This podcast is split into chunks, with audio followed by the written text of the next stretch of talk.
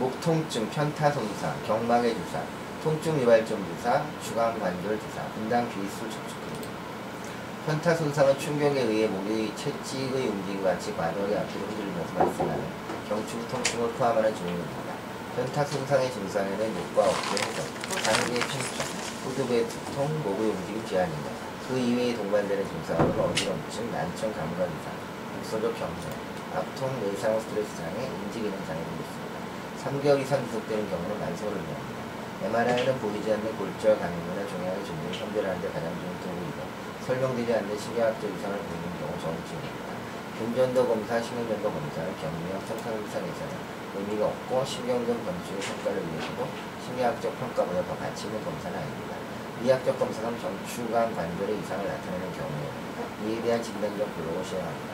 치료에는 보조적 치료와 중기적 치료를 나누고 있습니다. 보조적 치료에는 조기 움직임과 단원적 치료와 같은 적극적인 치료가 좀 더 효과적이라고 하나 명확한 증거는 없습니다. 중기적 치료는 최소 6개월 이내에 보존됩니다. 경막의 주사, 통증 유발점 주사, 추간관절 주사 등이 있습니다. 통증 조절을 위해 지속적인 말초신경 블록은 경제적으로 진통 효과가 뛰어나 일반적으로 널리 추천되고 있습니다. 최근에는 초음파 유도한 신경자극기를 이용한 시술도 시도되고 있습니다. 감사합니다.